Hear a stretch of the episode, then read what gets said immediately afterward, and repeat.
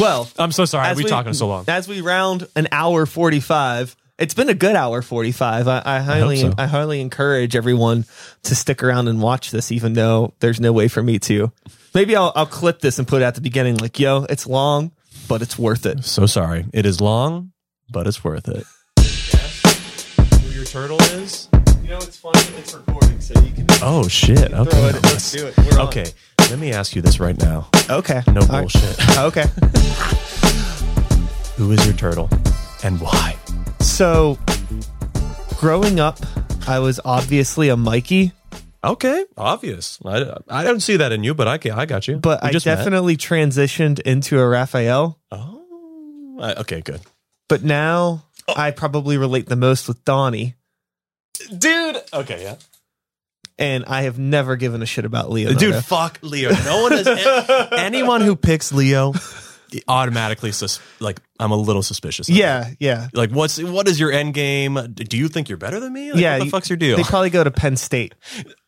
Damn, dude. I welcome on defense. Did you? but that's true. They're like they're like blue, blue, blue, blue, blue. And you're like, whoa, dude, chill the fuck out. I, I so okay. I didn't have as much as a transition. I was like a hard Raph guy, right? Like that's who I cared about, identified with it, and I think I just like had so much pocketed rage, um, that I, I slowly transcended, as I like to say, into our sweet purple boy, Donnie. Okay, so you're a That's- Don. You're a Don. You're Yeah. a Don as well. I, maybe that's us getting old. I don't know, but Don now is who I'm for. All right. I'm sorry, I'm moving around so a lot. welcome to the podcast, Yeah, Don. My name is Don. yes, dude. Thank you. Call me the Don. That's very cool. I love that. All right. So, for anyone that doesn't know you, hell, I barely know you. I You met don't. you three and a half minutes ago. You walked in the door and we're talking about Power Rangers and Ninja Turtles. And, And who's this person? oh, Yell. And Yell. Yeah, we actually, I don't even know why I said Power Rangers. Actually, I do know why I said Power Rangers. Do I look like a Power Ranger? You do not look like a Power Ranger.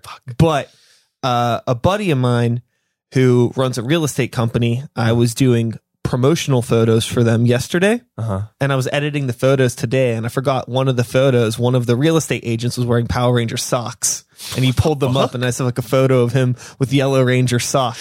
So that's where that came from. That's a weird job that you like have to express yourself in some weird way. So like that dude's only opportunity was like, I'm gonna get the craziest socks because I love the Power Rangers Yeah. so much. This dude's a full grown adult selling houses, and he's like, dude, Ranger socks, Ye- Absolutely. yellow Ranger socks. Yeah, yellow. All right, not my choice, but that's cool. I don't know. I mean, you know, hey, maybe they have Pink all of the Rangers, and then you know, for the suit of the day, For all days, I hope so. I really hope so. yeah, That'd it's be just good. like a, a Megazord of a wardrobe, if you will. that dude probably has a really interesting story.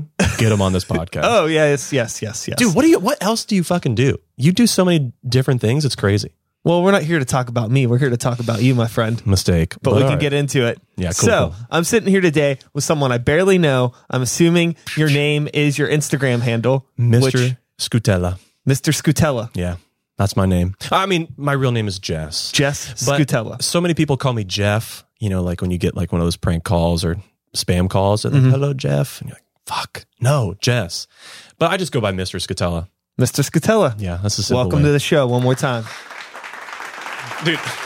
It's like a slow build in my headphones. So I'm like, oh, it's actually happening. Oh yeah, there's a lot of people through the the other side of that television right there. Man, you I love this room. I'm sorry. I like I know I can't like get over stuff like that, but the turtle all- Akira thing is fucking Oh sick. yeah, yeah. A, a buddy of mine that was a guest on the show a long time ago uh, drew that for me because he was like, "Hey, I wanted to draw you something. I know you really like Ninja Turtles and Akira." Ah, dude.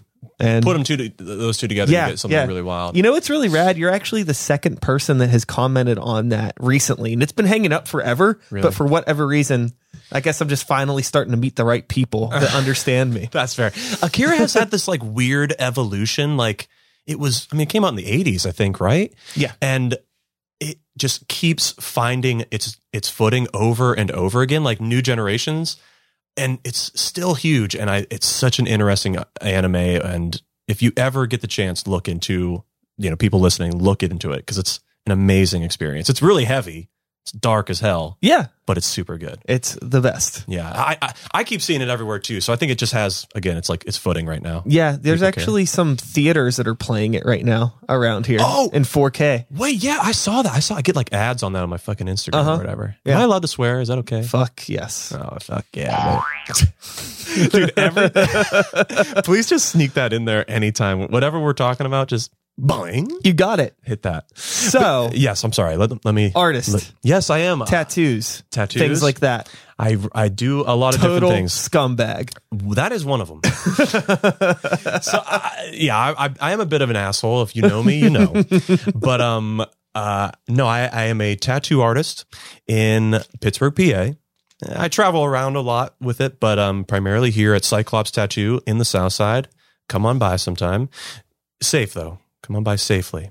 And uh, I, I happen to do a lot of other things. I've I've written before. I used to play in a lot of bands. Lotus Kid, uh, one locally in particular. And I've been lucky enough to travel a shit ton, and I'm like really, really proud of those experiences and so on. Awesome. Yeah. So, how did you decide you were going to spend your life being a scumbag? A scumbag tattooer, Yeah. dude. That is that is a legit question that almost mm, I'd say like weekly or monthly you you are reminded. You're like, what what the fuck am I doing right now? Yeah. How'd it happen? Yeah, especially especially I'm I'm sure you've had this conversation within the last few months of like you, we had this opportunity to reevaluate ourselves, what the what we're doing, you know, what we're even passionate about. Like, do I even like doing whatever I'm doing? Mm-hmm. And uh, that was really heavy on my mind. But I I, I really fell into tattooing. I ironically used to work for and with Penn State. Uh, I went to school and got my master's there. And not, but not like Leo. Okay, I ain't no scumbag like Leo. Okay. And uh, What did you go? So, you got your master's Yeah. at Penn State. Like, what were you trying to be when you were an adult? Teacher. Okay. Yeah, I want uh, professor in particular. I was really fascinated by like um corporate philanthropy and like how do we coach businesses, larger businesses, to being more philanthropic. And if they do that, is it a facade? Like, you know, like you know, Starbucks is like, we donated seven million dollars to this. Sure. Yeah, but you've also like contributed eight, you know, eighty million of of waste or whatever. Like, how do you balance those things and so on? I was super interested with that, but I went through some medical issues. Uh, you know, unfortunately, pretty severe. This is like way unnecessarily heavy at the very beginning of this, but I Fuck it. I was diagnosed with cancer, Whoa. and I was like, mm, I don't want to fucking die in school and doing like shit. I'm like not super sure I'm passionate about. sure. So I kind of just fucking gave up on that job. I, w- I was working at GE, General Electric, and I said, fuck this. Holy shit.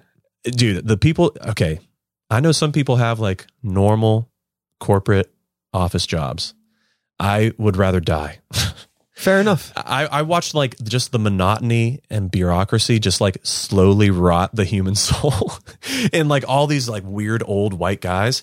And I just, I- didn't feel it myself. You know, you feel, you look pretty fucking comfortable here. You're, you're you. you Sure. know? Yeah, totally. You're in like an environment that you've created. And I think that's really, really important for the human existence. yeah. And it is not capable of, of, you know, accomplishing that thing in a setting like that, at least for me. So I was like, I'm out. Dude, there's an advantage, I think, whenever you're younger, if you get into a situation like that where oh, you're working in that environment and you're around people who have been there for like a decade or so, you're Yeah. like, Jesus Christ. You know, it's really similar crushed. to when I was 16 years old. Mhm.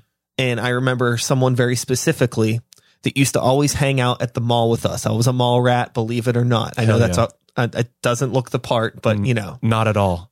okay. if I would have seen you no. at the mall, I'd be like, get out. Oh, yo, yo, look. You're too cute here. Yeah. Beard, flannel, band t shirt, Yeah, dude. was a mall You rat. were at the you mall, know, yeah. this is aging mall rat attire right here. Anyways, That's painfully uh, true. Motherfucker, this guy honestly saved my life in some way. dude, so right? this Okay. guy, right? He always hung out at the mall with us, but he was like 10 years older than us. Yeah. And one day I had the realization I was like, I could be this dude. Right, right, right. I gotta fucking stop coming here. I gotta get my Oh, shit you saw together it a little as bit. a negative. yeah, because it was like, it was just weird. I Yeah. mean, it was like, you know, like, I mean, For sure. I mean, th- I mean, like, it's odd. okay for someone in their 20s to look like this. Sure. But this was like wide leg jean day. You know what I mean? So I was like, you know, spiky hair, Yeah. weird colored fucking crazy pants, hell yeah. you know, extra large System of a Down t shirt. hell yeah. like, you yeah. definitely were wearing Hell that. yeah. Hell yeah, I was. But, you know, I was 17. Right, and, like, right. you know, we're talking about someone that was 27. Sure, Granted, sure, sure. do what you want to do. But at the time, I was like, this is kind of weird. And I was like, I don't want to be here forever. So I moved on. That's but, weird. You know, moving on, like, you know, I did have a couple jobs outside of like after high school where they were like pseudo professional environments and I was around older people like you were. And I was just like, none of these people are fucking happy. Mm. Dude, and I have this other shit that I'm into and I like. Yeah. So it's like a matter of finding what you're passionate about, but finding a way to like pursue it maturely and make it sustainable. Dude, So is this that- enter part B of the story here for you? Oh yeah, I guess accidentally, yeah. But I, I totally like am partnering with what you're saying, man. I, that's weird that you like saw it. You're like, okay, I definitely don't want to be like that. But I guess I did the same thing too. I don't know. I just I didn't really identify with those the the gentlemen I worked with. I kind of like hated them. Yeah. So I was like, definitely fuck these people. But did you have like a little bit of a friendship with that guy, or was it like you were just like, Oh is no, some I dude? always thought he was weird. Oh, it just yeah, it, it never it, I I couldn't figure out what it was, you know, Yeah. cuz like I'm young, my brain is developing and I'm starting to understand the world around me a little bit more. Like the Yeah. whole concept of like responsibility and maturity hasn't quite set in when you're, Sure. you know, a mall rat with a backpack full of spray paint and just being a total Being a fucking shithead, dipshit. yeah. yeah. Yeah. But, you know, it slowly starts creeping its way in yeah. over time. Yeah, I guess that that kind of hit me too. I I realized I wasn't happy like pursuing this like quote American dream. I know that's like so cheesy or maybe like overused, but that's what I thought I had to do. You know, it was so drilled into us and I was like trying to push back against it because I was a young punk asshole too. So where know? did you grow up? uh, outside of Erie, Pennsylvania, Okay. a small place called Waterford for my Waterford people. Okay. So small town, Yeah. PA, Yeah. Blue collar, Uh, Yeah, super run down a little bit, probably outside of Erie. I'm assuming, Oh, just yeah, kind of like Hick- very like hick like, town. like a forgotten forgotten town. Well, uh, not forgotten because Washington hung out there, and everybody gives a shit about Washington for some reason. But um, yeah, it was a it was a unique place, lacking diversity, and dude, I mean, sure as shit, the things behind us is what saved me. Like hearing music and being like, where what the fuck is this? This Okay. isn't around me. I don't hear things like this. I don't talk to people about stuff like they're singing about or whatever. And I I got really into music, started playing drums, and and that's how I started like getting outside of that bubble, right? What age was this for you? I think it was like 14, 15. Okay, so this was that's like- when I first got my like my cousin gave me a bunch of records like Rancid and Blink and uh uh the Deftones and stuff. Cool. And I was like, you know, like what is this shit? This isn't what is around me. It was pred- predominantly like country or you know rap or whatever was on the radio, and uh it saved me, man. And and from that, I kind of like keep using that like position, like okay, is what I'm seeing right now what I want in my life? No. What's outside of it? And that's what happened with tattooing. I I was getting tattooed when in school and college and stuff, and I was like, you know what? I like this stuff. I'm gonna like hang out. And I started hanging out a shop. I slowly got a job there. I was a little shop bitch, right? You just fucking clean up after everybody. And uh, a coworker or, or friend or whatever said, "Hey, I'm looking to start my own shop, and would you help? You have the brains. I got. I know how to do everything, you know, tattoo wise." And so I helped him. Cool. And- now, was this when you were at Penn State, or was this Mhm. before? Okay, so Yeah, this was at was this Penn like all around the same time of like you working at that job and everything? yeah, yeah. Okay, I was, cool. I was working at GE and uh, I was like not feeling it, right? I fucking hated it there. And then, uh, you know, getting tattooed a lot, hanging out with the culture and seeing, you know, like the opportunity for music, the opportunity for expression, art, so on and so forth. And I was like, damn, I, I am completely devoid of this in this other place, but I make all my money here. Yeah. I don't have anything other than like a vague sense of accomplishment when I like I was in supply chain, so I would like send off train parts and shit. And uh besides that, it was not fulfilling. It wasn't rewarding. I, I didn't identify personally with anything there, and all of those me- needs were met in tattoo shops Sure. or or music venues, right? And I'm sure you understand. You know, your fucking your band is sick. FYI, I like your band. Thank you, sir. They're fucking heavy. Uh, well, I forget which album it is, but I really like Out of Control or something like that. Without control. Without Control. yeah. I'm sorry, I'm an asshole. I No, fucking- dude. I like that album. I can't remember the name. Hey, you you remembered more of it than probably most people do. Trust me. no, Uh, dude, it's fucking hard. I like that album. I had to say that because I I really do enjoy. it. I think I uh, that came out a few years ago, right? Yeah, 2018. Yeah, That's when I Yeah, think I couple saw you ye- guys. couple years ago. Yeah. That's when that's about when I moved to Pittsburgh. Oh, super being cool. honest with you, I know I'm jumping all over, but That's okay. I'm That's excited okay. to talk to you as well. So you kind of go from this position of scumbag kid Still to scumbag. attempting to become an adult, Mm. saying "fuck it," I don't want to put, you know, These uh, shoes don't fit. I can't put an, an hourly rate on my soul or a fucking uh what's if you don't work hourly, what do they call that? Salary. Salary. A salary. Yeah, that Yeah. one. That that's, word. That's when you really. yeah, I've never had one of those fucking things. Uh, dude. I never do either. My, my my partner, she works for um, uh, WESA, and she works really fucking hard for them, right? And she is on salary, and I, you know, every once in a while we'll talk about like work or whatever, and she'll be saying stuff about her work dynamic and some of the things that she has to. Uh, quote unquote adhere to, and I literally want to lose my fucking mind. I'm like, what? I'm telling that person to fuck right off is what I'd tell them to do. and she's like, you can't do that. What are you talking about? Oh, sure. and I, I'm so disconnected from like the idea of salary based corporate understandings that I, I live in my own fucking world. It's so weird that, and I'm, and I'm very lucky to be doing it, but because it's on the back of clients and, and friends and family members and stuff. Uh, it's just very strange is all. Yeah. So prior to getting into tattooing, how much of an experience did you have with art itself, like visual art? visual art almost i mean maybe not none but i was so more interested in uh, expressing myself through drums you know i got to tour a lot with you know just dumb punk bands actually you might know tuesdays too late they were from around here That's a name that sounds incredibly familiar. yeah uh, you know doug of lotus kid Yeah. he used to be in that band Okay. anyway, I, I would either fill in with them or um, just be like a more a merch guy or whatever. And I was really more into this the creation of sound. You know that that was my expression, and I got really into it. I I did studio jobs, drumming and stuff, and I loved ch- you know chasing after a particular bass sound, a particular snare sound. You know, how do we get the cymbals to sound crispy but not in your face, right? I just I really was uh, attracted to that stuff. Absolutely. Yeah. I totally get it. I Yes. love all that stuff. I wasn't I, I wasn't really into visual stuff. I had to learn. Yeah, than so anything. then your experience getting into visual art was just like solely based on the pursuit of a new life path, a new career. Yeah. Dude, yeah, completely. I I when I was diagnosed, I you know, everything in your brain just kind of flips, right? I know it's so strange or maybe douchey or whatever, but like when you walk up to the precipice and you're like, "Oh shit, that's the other side of it. Not much over there." Sure. you don't turn back and say, "Oh, okay, let's go back to normal." You know, the normal bout of things. You know, as an example, the pandemic that's happening. Right. I think a lot of people have changed their perspective on many things, and so for me, I was like, uh, whatever I'm doing, I'm doing it 100 and fucking 50 percent, and. I, I jumped into tattooing with literally no training at all. I mean, I, I scribbled and drew stuff. My mom was an artist, so I, I maybe picked up stuff from her.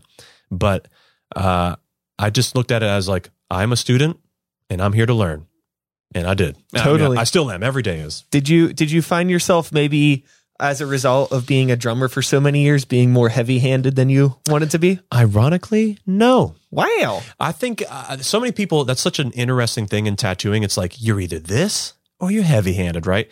Uh, my teacher, um, he was super heavy-handed. I mean, like, still probably to this day one of the best tattooers I've ever met in my life.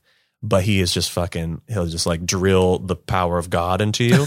but um, and that's like more ironic than most people know. But um, uh, I, I hated that. I hated getting tattooed by him, even though like watching him was an experience. Yeah. Uh, but I was like, I don't want a tattoo like this because this fucking sucks. So I, I like really taught myself to be like a light little butterfly landing upon your skin and then stabbing you over and over again. Mm-hmm. That's me. That's what I try to give people. Absolutely. So, how long has it been now since you started tattooing? What year are we at now? Um, going on seven years after the like March uh, of next year will be seven years, Nice. and I'm really happy with that. I'm really uh, terrified that I've, this is like the longest career.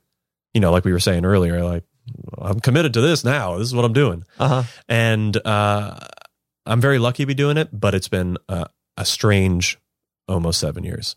Yeah, I'm sure it's incredibly unpredictable. And Yeah, yeah, I know that also there's probably an element of the world of tattooing that could be kind of like dog eat dog, yeah, I hundred percent. suppose, if you will. You know? Yeah, oh, for sure. So what was it like maybe coming out of um like because it you were in Penn State for school. Mhm. So was the tattooing beginnings in that same area?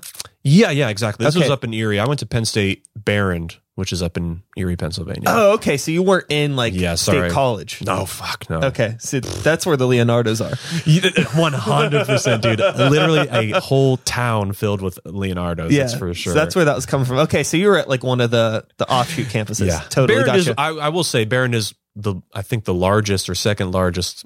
Um, you know, maybe not main campus, but I think there's a there's a lot more diversity and there is a lot more creativity there than I would say main. sure. Sure. Sure. You know, it's not their whole goal is not to just fucking get fucked up for a football Mm. game. I'll say that. Was it Happy Valley? Is that what they call that? Yeah, oh, God, yeah. if you've never gone to a game, go. It's a fun experience, but you have to kind of like remember, you know, not to subscribe to the shit that's happening around you. sure. Um, because it's a little chaotic and a you know bit cult like. You know, and people are just like fucking flipping out Mhm. for like these like fucking you know young adults. It's so strange. Um, but it's a it's a cool experience. I mean, it's have you seen the arena or whatever you call it? Yeah, arena. Right? Yeah. Fucking I don't know field. It's huge. I, it's overwhelming to me, but some people are super into that shit. Yeah. Hey, whatever makes you happy. Of course, of Just course. be just be nice and respect other people. It's fucking right. Is that what I'm supposed to Yeah, point out? like that one's on you right now. Fucking be nice to people. God damn it. now, in regards to being nice to people, Oh, yeah. making the transition from Erie to Pittsburgh as a tattoo artist, did you have friends and contacts down here, or was it very like much? I New need to just start. Yeah. Yeah. Um, no, I was lucky enough to know quite a few people down here. A lot of the Pittsburgh tattooers that I love very much. One in particular is Jess Buman. Um, and, and uh, she owns Lady Moon, Mhm. which is how I'm so fucking dumb. I That's think the it's one over on Penn, right? Yeah. Yeah. It is. Uh, Peter Larkin, who I am very fucking lucky to work with. Uh, you, there- there's many more. Nathan Mold, all, you know, these people. A lot of heavy hitters are here in Pittsburgh. And I was just lucky enough to be, you know, because tattooing is such a small community. I know it's huge now, but most tattooers know each other Sure. in a small way. It's very much like touring and bands and stuff. Yeah. Everybody. Podcasters. Oh, yeah, I guess probably podcasters yeah. um, you just get to know each other, you know of them because you try to keep your eyes on what other people are doing, right? And I was lucky enough to come down here, you know, full arms and embraced by really lovely people and a fucking solid community. I, I, I could sing whole praises on how beautiful it's been down here for me, and it's really, I'm really lucky to be doing it. You know, That rules. yeah, So now going back to the uh the darkness for a moment. darkness. and the uh the cancer situation how Yeah. long of a situation was this for you and like how did it change your lifestyle if at all outside of a career path Sure. Yeah. I, you know, I acted like a real dick, if I'm being honest. I was just like a piece of shit because the whole idea of like consequence was taken out of your life. You know, like when a doctor says, you know, a, per, a person you're meant to trust says, this doesn't look good. You know, we have these things to go about it, but it doesn't look good. So you, you're like, well, fuck, dude. Like everything you look at, every relationship you've ever had, it has a whole new gleam to it. And you can either decide to be like, well, everything sucks and fuck it all. What does it matter? Or you can be like, holy shit, this is incredible. That person is amazing. I love this person. I hate that person. I don't need that person in my life. And, uh, you know, it just cleans up the fucking bullshit for you. Mhm. Whether you like it or not, it, it just happens. And I was like, dude, if if tattooing is it and I can express myself completely, I have to respect it because this is how I'm going out. You know, because you were in the mindset of like, you know, you you almost almost always have a guillotine over your head. I know that's like. Were you fucking dark. already into the tattoo stuff when this had happened when you were diagnosed, Um, or was it like right around the same time? Like a lot of yeah, it was right around the. I got diagnosed like in my when I was working at a shop. You know, I Okay. didn't. I didn't start tattooing. I, you know, I, I like I said, I helped I open a you. shop. Yeah, yeah. and But you um, were out of the the GE situation. well. That was what solidified it for sure. I, Oh, okay, so I you're like also doing yeah, multiple You're- jobs. okay, gotcha. And I've worked at the exchange. I know I was telling you about that. I- yo, yo, I worked at the exchange. Worst job I ever had. what? What for real? Yeah, I fucking hated the people that I worked with, except for one dude. There was one cool dude, but everybody else at that place was dog shit. You know, I No, there may have been a couple nice people, but most, I don't know.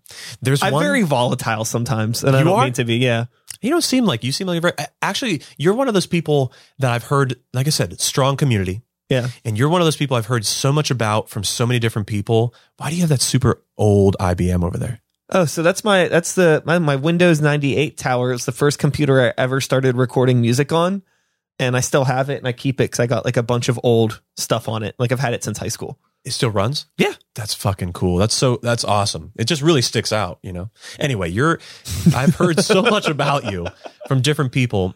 Do you remember um Keith who did a um a Beetlejuice tattoo on you? Yeah, He said he fucking loves you. Uh, yeah. Keith message, rules. message from Keith. I, I saw him right before I came out. Yeah. Uh, he's a very good friend of mine. Um obviously you know Mikey. Yeah. Um I know the Punchline guys. Oh yeah. Um, just a lot of people have talked about you, and they've said that you do a laundry list of things. Like I would hear like one be like, "Oh yeah, he draws." I'm like, "Oh, what the fuck? You you draw right? Yes. Yes. What the fuck? you, you- know, you also do this. You're in a band. Mhm. Um, I, I photography as well. Like kinda. Yeah. Yeah. A little. You're doing it. Um, that's so cool. It's, it's just super interesting, and uh, I I feel like I am lucky to meet all these people down here. You know, I'm I'm the uh, what expat or whatever you want to call me, and uh, moving down here has been like a very rewarding thing because I have this sense of like, who do I want to give my time to? Who do I not like? It's just not worth it. Totally. You know, I don't have to pander to people. I mean, I guess I pander to you a little bit, but there is something I'm very passionate about, and I think you already know. But like, um, I don't know. It's it's just an interesting thing to like have your brain turned off from that, and then like super focus on one particular thing, that being tattooing, and what brings with it community. that was the longest. What the fuck was I even on about? I don't even know. well, I I I was uh, feeling guilty because I said that everybody I worked at the exchange with was dog shit, and that's probably not true. I'm sure there were a couple nice people that I worked with, but I just hated that job, dude. I just fucking hated it. I fucking, I, you know, I was pretty much only doing it to get discounts. Yeah. For- I have a way out of control Blu-ray co- collection. Oh, nice. I, I'm super into Criterion films, which is like automatically, whoa, this guy's a douche. yeah, But I like them, and I have uh, I have so, I don't I, I don't own really any Blu-rays. I never got into the Blu-ray, but I have a I have a nice VHS and DVD collection what the with some Criterion pieces as well. nice. Yeah. Do you um? Do you have any of the? They have a few. They had a few pressings of. It's not. It's not um. It's not a record. What the hell is it? Uh, Laserdisc. Okay. They had a few laserdisc shots uh, of Criterion films. Like, Yeah, I I, rem- I think like the first like twelve films they released, I think they did on that. Yeah, I never was a Laserdisc guy. Uh, some people like to collect them. I, I'm not one of those people. yeah. Yeah. you collect a lot of fucking records. Yeah, yeah. I, I do have a, a fair amount of records. I, th- that job, the exchange in particular, and I worked with nice people, so I'm sorry that that sucked for you. But I mean, that's the thing. I worked at Starbucks for a long time, and that seems like it would be a hell job, but my staff was awesome. Yeah. So I liked the job. it's such a weird thing, right? You could work the shittiest place, and you know maybe one of the things I miss about like uh, maybe a corporate structure, right? You know, just you know what you have to do, you go and do it, and that's it. But you have the splatterings of all these like really fucking awesome people that you meet you, that you meet along the way that you're like also trapped there with. Which like creates this weird, I don't know, fucking Stockholm syndrome. yeah, I kind syndrome. of miss to some degree like the Starbucks days because um, I'm very thankful for the life that I have now and the way that I'm able to keep the lights on in Fuck this yeah. room because it's cool. yeah, fuck yeah. But also, I miss the days of just like show up at this time, Mm, make coffee, go home. yeah, totally understand. Like nowadays, it's like, you know, it's constant responsibility. And like, I'm always getting texts and, hey, can you do this? Can we get these things done a little bit sooner? You know, always moving around my schedule. and Right, it's just dude. like, it's cool because I'm doing it for myself. You're right. But also, like, it was nice whenever it was just kind of like, Yeah. How, wake up, show up, fuck off. Right. Yeah. You, you, you don't have to forget it. You, you can forget about it. For us, though, homework, messages, do this, you know, res- reschedule this. It's that's fucking There's stressful. no man. like separation of work and life balance really anymore. well, you know, it, with the fucking, with this uh, quarantine experience, that was the first time in, since I was a kid that I had had that much time off with no job at all. Right. Because it was not safe to tattoo. I didn't feel safe doing it. And I'm also, you know, quote unquote, immunocompromised. And I didn't want to put myself at risk or anyone else. So we were, I was completely off. And to be like, I don't know, like trying to find a structure or whatever, it- was hard. It was hard for me at least. But through that, I was like, you know what? When I'm coming back to it, and now I am, I'm not going to sell like every uh, facet of myself to working.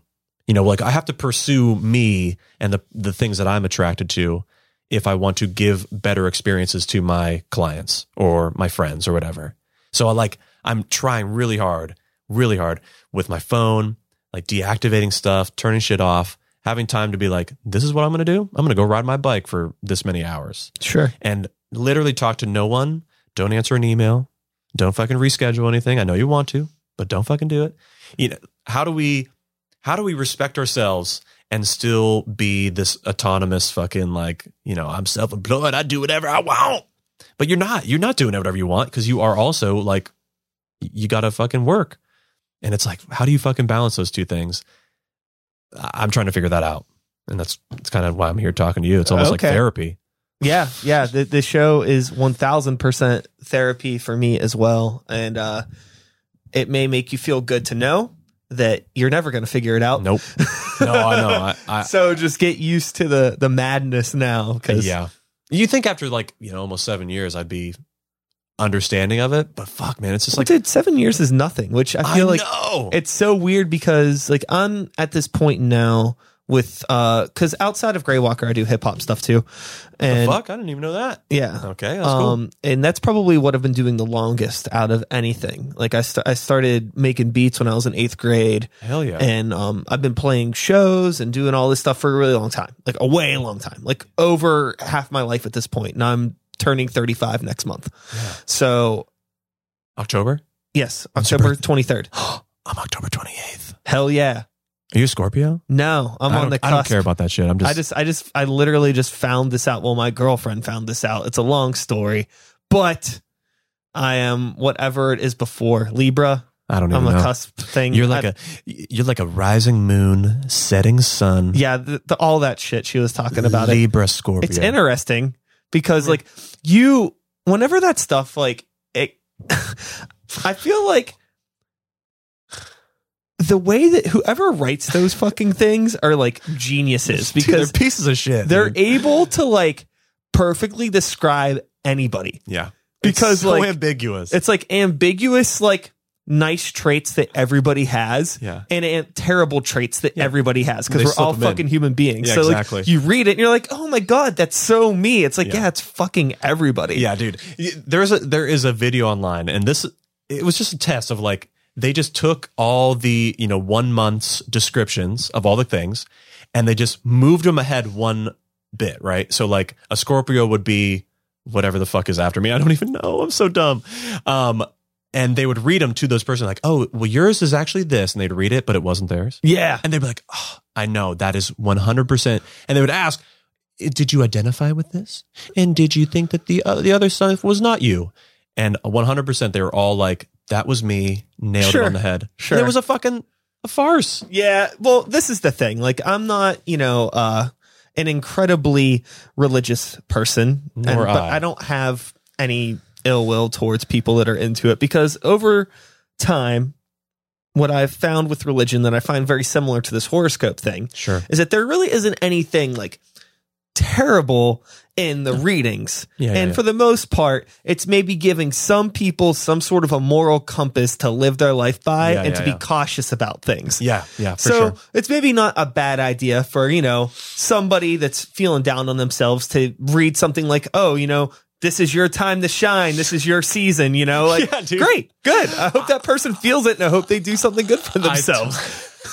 dude imagining i know it's i'm like laughing like an asshole but like imagining someone being like "T- this month is gonna be my month and they like put down the magazine or whatever the fuck they're reading they're like god damn it i'm doing it donnie i'm doing it and you're like uh, i don't know I, if that's what your fucking fuel comes from get after it. I, Yeah. I, I say I, I i partner with you completely on that. I'm not religious at all.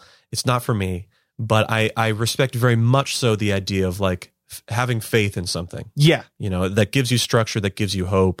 That I, I you would be inhuman not to get behind That- That's a real yes, and I agree with you ten thousand percent. And I feel life is too damn miserable and too complicated and Hmm. too weird to really judge anybody seriously because you know they get. Hope out of a horoscope, you know, Right. Oh, yeah, motherfucker. exactly. I got tattoos of all the Ninja Turtles on me. I who the fuck am Hell I yeah. to judge anybody and how they live their life? You know what I mean? I'm i want to see those at one point Sure. fyi okay Okay, uh, it's just like, who the fuck cares? You know, I have my bullshit that makes me happy. You have your bullshit that makes you happy. Yeah, which let's is- just be happy. Yeah, exactly. I but why is that such a radical idea or, or or or thought? Right. As soon as like we say that, we're like, oh, that's obviously everyone thinks that way. But then you look outside of the world and uh, you see that in in all communities and all groups, tattooing, uh, whatever podcasting, whatever it is, and you're like, obviously we should all get along. But somewhere, somewhere along the way, the ego gets in the way you know, people are greedy and property gets in the way and people just like fucking stomp on each other for no fucking reason. It's so, it's so odd to me. I feel that like most of the people that are very terrible Hmm. just haven't gone through anything. Dude. And I think that it's like impossible to develop any sense of empathy if you have never gone through some real shit Dude. that makes you like relate and understand what other people's struggles are. Yeah. Dude, it pains me to say that like you almost can like pin someone who's gone through something really dark. You like there's just something about them whether it, you know how they walk, how they talk. There is a prereq- prerequisite for like have you seen some dark ass shit? Okay, then you probably are a little more understanding than someone who's just like this innocent lucky flower that just keeps growing in a me- in a meadow. Good for you, but this person has Yeah. been stomped on and their reality is like just as valid as yours but it's like they are seeing a part of the world that is like i don't know hopefully empathetic because I, I agree i think a lot of people who have seen or gone through hard shit and you know how much of our the punk community do you see people like just like the oddest characters completely defining defining themselves with their, their hair their power ranger socks whatever right? Yeah. that's their expression and they usually have some fucking crazy story behind it that has like presented them with this opportunity to be themselves. And like how how could we not see that and just be like fuck yeah. That's awesome. You go do you. That's incredible. But as soon as it tum- you know turns into like i'm gonna stomp on your shit.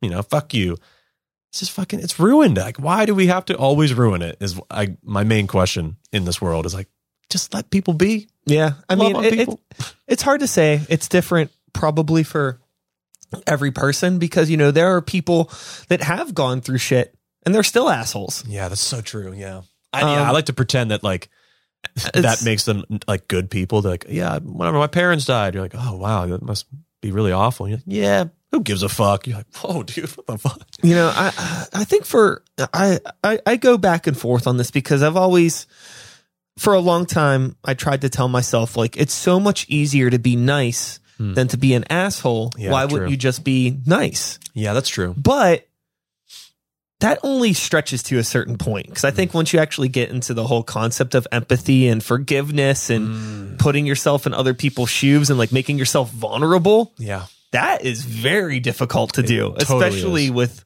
I mean, if you can't be open with yourself, how are you going to be open with other people? And if you're somebody that has all this shit inside you that you've never been able to come to terms with, you're going to look at the world in this terrible way. perfect example. I was I was just gonna say like it that would be a beautiful thing, but we often dredge up shit that we don't realize is like underneath our nail beds. And you know, when we're fucking scratching and crawl, crawling away, we realize that it's there. and We start freaking out, and then we project it onto other people. Dude, literally, I mean, I was trying so hard not to talk about this, but it's real, and I have to fucking be honest with it. Like, obviously, that goddamn debate last night was insane, right? I, just like factually and and historically, that was insane to me, and I so much of myself was just like so angry automatically, and I wanted to be like an asshole to everyone who I thought even remotely could be like the opposition of what I was hoping to see in the world, right? And uh, I mean, I really was pissed off, you know, especially the whole fucking, you know, Proud Boy comment. You know, it's just fucking madness. D- really disgusting and really saddening. But I was like, okay, that happened, right? There are people out there that are going to be like, hell yeah, right? How do I come to terms with that and not fucking like lose myself or lose my identity? And it, that, that was like, how do we how do we write how do we let people live and be respectful of each other and yet still know that are, there are people out there who have uh, backward beliefs like race you know re, you know supremacy and because of race Yeah. how do we fucking get rid of that and still be respectful and like joyful all the time it's fucking really hard and i've been like trying my best to like cope through it but i knew it was going to come up and i'm sorry but i had to talk about it. It's all good. It's all good. Uh, Ooh. you know, the, these episodes usually, this will post like a few weeks from now. yeah yeah yeah So who knows what the hell has happened even since we oh, recorded this? yeah the, so, the vps next week right Yeah. So the debate that we're referring to is the first presidential debate that happened last night on hmm. September 29th of 2020. If the world is still here, whenever this fucking we- podcast airs. if we fucking die do okay let me ask you this because we don't know each other right yeah.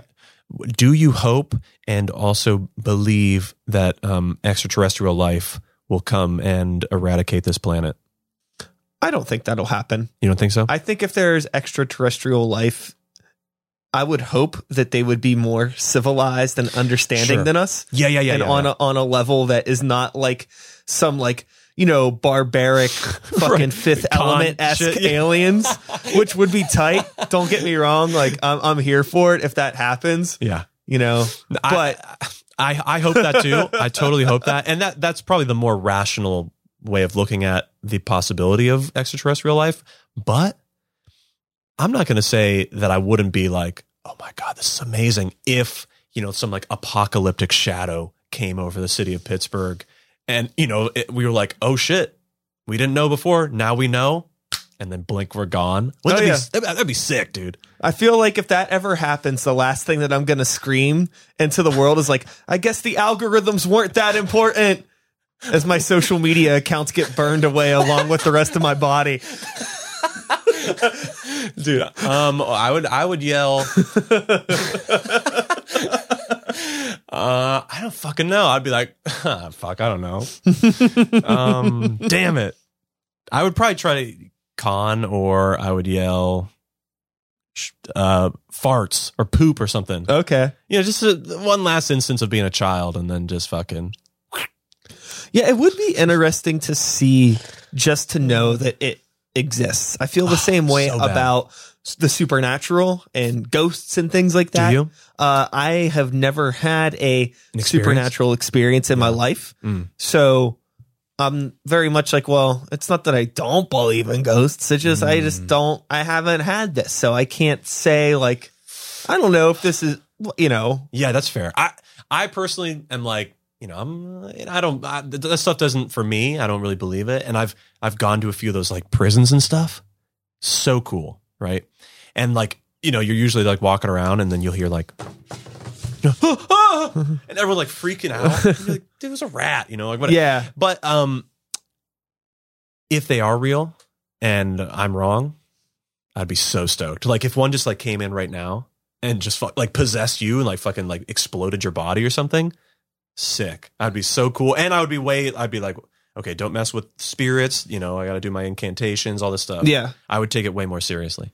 I think that I if just the threatened to kill world you if the world is here and if I don't explode from a ghost. from a ghost and uh, you know, to kind of tie a bow on this whole presidential debate thing that we Oh, were yeah. so talking about. Um, Oh god. I totally feel where you're coming from in terms of, you know, certain very like obscure like they're relatively obscure things. Like most people that I know Hmm. That are like normal people, people that aren't like politically charged in any sort of way, Mhm. don't know what the fuck a proud boy is. Yeah, that's true. They have no fucking idea. And I feel like there was a lot of stuff that they were bringing up that was Yeah. really geared towards people that are like either supercharged on the left or the right. Yeah. But all the people that are just kind of like, I'm watching this because I don't know what the fuck's going on. I just need to know like who I might want to vote for. Right. All of those people were probably like, what, What the the, fuck are you talking about? Absolutely. fucking fruitly. Trump used a lot of dog whistles, so he used a lot of key terms that were like meant for people who know what they're talking about to know what he's talking about. You know, that's just what he's that's been his game. You know, the the the far left or the radical left. Um, you know, you know, consistently rep- calling protest pe- peaceful protest riots. You know, just changing terms to like identify with specific people. Like the whole. I mean, dude, the fact that this fucking piece of shit said, I, I mean, I know I'm revealing my cards is how I feel in this person, but he said, uh, s- stand by uh, to, uh, Yeah, that was, that was a weird thing to say. yeah. It- uh, that's, that's, I, I have to look at it. I, I studied international law at Penn State, right? I, so I went for business management Yeah. and international law, and then I morphed them into a master's about corporate philanthropy. Anyway, so I, I, I studied a lot of that stuff. I had to. I had to read about you know presidential debates, you know our interactions internationally. How, how do we cope and relate to the EU, uh, China, whatever. And all I could uh, keep repeating in my head was, "This is how a generation of people, of of kids, um, who have been traumatized through a, a pandemic experience, of of no one's to blame, you know, really, but are now watching a a section of uh, you know, power behave in a certain way, say things to another person in a certain way that is normalizing. You know what I mean? That that dude interrupted another old man. I think they said like over 70 times. And and then also could not fathom the idea of of um you know calling out and and uh, clarifying that the KKK that white supremacy and Proud Boys are a hate group. Couldn't do it. And thousands of people or thousands probably way more than that saw that especially younger kids is my unfortunate focus. And uh, and think that's that's normal now Yeah, I mean, part of me hears what you're saying, but I'm also pretty convinced that most young kids probably couldn't have been bothered to watch. oh okay that's a good point I, I, yeah, yeah. I hope so. I fucking I- hope so. I- all I could do is like relate to life in my experiences. sure. And when I was younger and all the Bush stuff was going on, I was so uninterested. I couldn't give a shit less. And I had Mm. that System of a Down shirt on. Yeah, hell yeah. I still couldn't give a fuck, even though I was listening to, you know, I was listening to Rage Against the Machines was Right. fucking 10. Yeah. You know, so it's like, I know all, I- I have these ideas of these things, but I They're think it, abstract. it just, it, Yeah, it yeah. wasn't in my brain space to like Mm. really care about this. I think that's a little bit different today with, hope so. you know, um, a lot of the BLM stuff and all that. I think there are younger people who are more interested, but I don't oh, think yeah. a lot of those people are watching the debates. I feel like they're interested maybe on I don't know. I don't I don't have any friends that are fucking 17, so I have no fucking idea what the fuck they're into. Okay, uh, let, let's check this out. I'm gonna round it. I'm gonna round it about. Yeah. I weirdly have this, um, you know, touchstone into younger generations or, or whatever c- classes, I guess, because tattooing welcomes in almost all walks of life. Well, no, all walks of life, and that means And a lot of group. 18 year olds. A lot of 18 year olds. And, and actually, in some places, you, at least in Pennsylvania, you're allowed to tattoo 16 and 17 year olds with parental Yeah. consent. And uh, so when you are, uh, you know, stuck with that person and you have to kind of communicate with them, you kind of you, you know you tried your best to be like, hey, so what are you interested? In? What's going on in your life? Blah, blah, blah, whatever, right? And I will say, uh, for more than just this reason, I think a lot of them are very much um, attached to, uh, you know, they have their the the thumb on the pulse of what's going on, uh, and I think that's a really good thing because I, you know, I believe in people being politically and socially active uh, is very very important, and I wish I would have learned that even earlier than I did. You know, being a part of a punk community, you, it just kind of happens for you. So, you know, Yeah. it's a strange thing. I'm, I'm, literally punk rock fucking saved our lives i'm to say maybe. And or you know maybe hip hop or or metal whatever it is for you. But um I, I i think a lot of people are and i and i hope so. But i have these weird connections to younger generations and it's especially so in pittsburgh because we have so many colleges here. You know like every time there's a new fucking semester or new year there's a whole new batch of kids who are like oh shit i'm on my own Yeah, I'm gonna sense. get a tattoo. Fuck my parents' money. I'm gonna spend it. And you know, good for them. That's cool. You know, express yourself.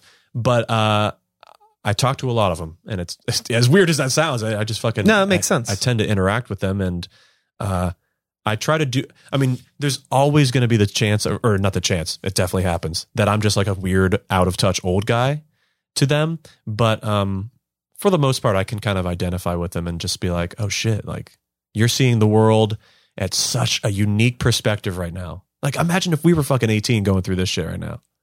Be Yeah. weird, right? I'd Yeah. be like, what the fuck is going on right now? Yeah, Uh, I I I don't know what it would be like for me. I have no idea. It's hard. It's really hard to put yourself I know, I know. into the, into that position. Yeah, I spent a lot of time in my head thinking about that shit.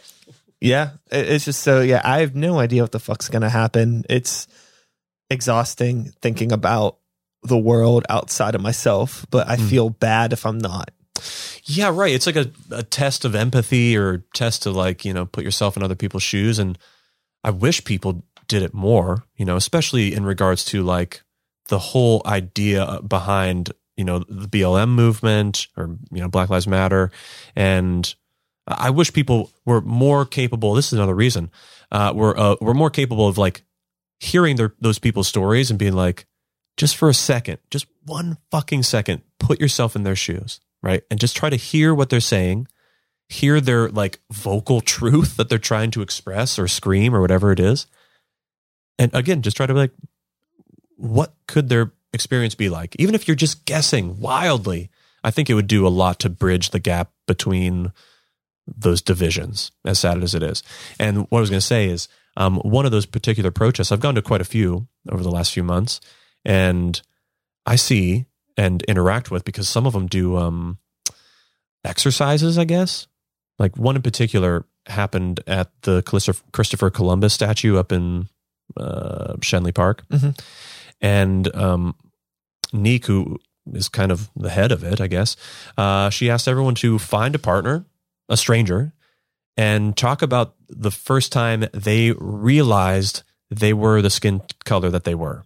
You know, when did they realize that there were other people that didn't look like or had the same experience as them? And I talked to a fucking 18 year old. Um, I think his name was Austin. I can't fucking remember. But, you know, the fact that that dude was at a protest whereby violence or, you know, brutalities could have happened to him, it says something pretty profound. I mean, he was just a fucking young, like, he looked like kind of like a, a Leo. you know what I'm saying? But like, uh, he, uh, he was there and he was a part of it. And he told me a really like beautiful story. And uh, that interaction was like so fucking nice and essential to like connect to society and be like, fuck, this is a Pittsburgh community and these people are having real experiences here. Our Pittsburgh people, right? Everyone, every everybody fucking talks about Pittsburgh like it is like this solid wall of of like of uh, pride and and sports and you know companionship.